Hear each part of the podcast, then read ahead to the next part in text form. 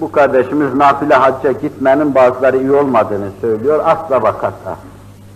Ebu Hanife buyurur ki radıyallahu anh, ben hacca gitmeden ibadetlerin faziletlisini araştırırdım. Hacca gittikten sonra anladım ki en faziletli ibadet hac imiş. Hacca giden gitsin. Hacca gidenlerin önüne geçmek, mani olmak, bu dinsizler yapıyor, o dinsizlerle beraber olmamalı, o noktada olmamalı. Döviz gitti, para gitti falan diyorlar, onlarla beraber olmamalı. Ama bizim yakınlarımız sözümüzün geçeceği, sözümüzün tesir edebileceği saha içinde oluyorsa bu mesele, onlara deriz ki sen farzını yaptın, bir de nafileye gittin. Burada çok mühim hayati hizmetler var. İmam Hatip mektepleri yapmalar var, kurslar var, çeşitli talebelere burs vermeler var. Getir buraya ver bunu demeye hakkımız vardır. Böyle bir arkadaşımıza, yakınımıza.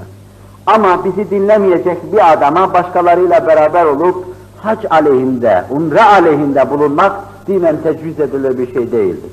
İsteyen versin, isteyen de gitsin.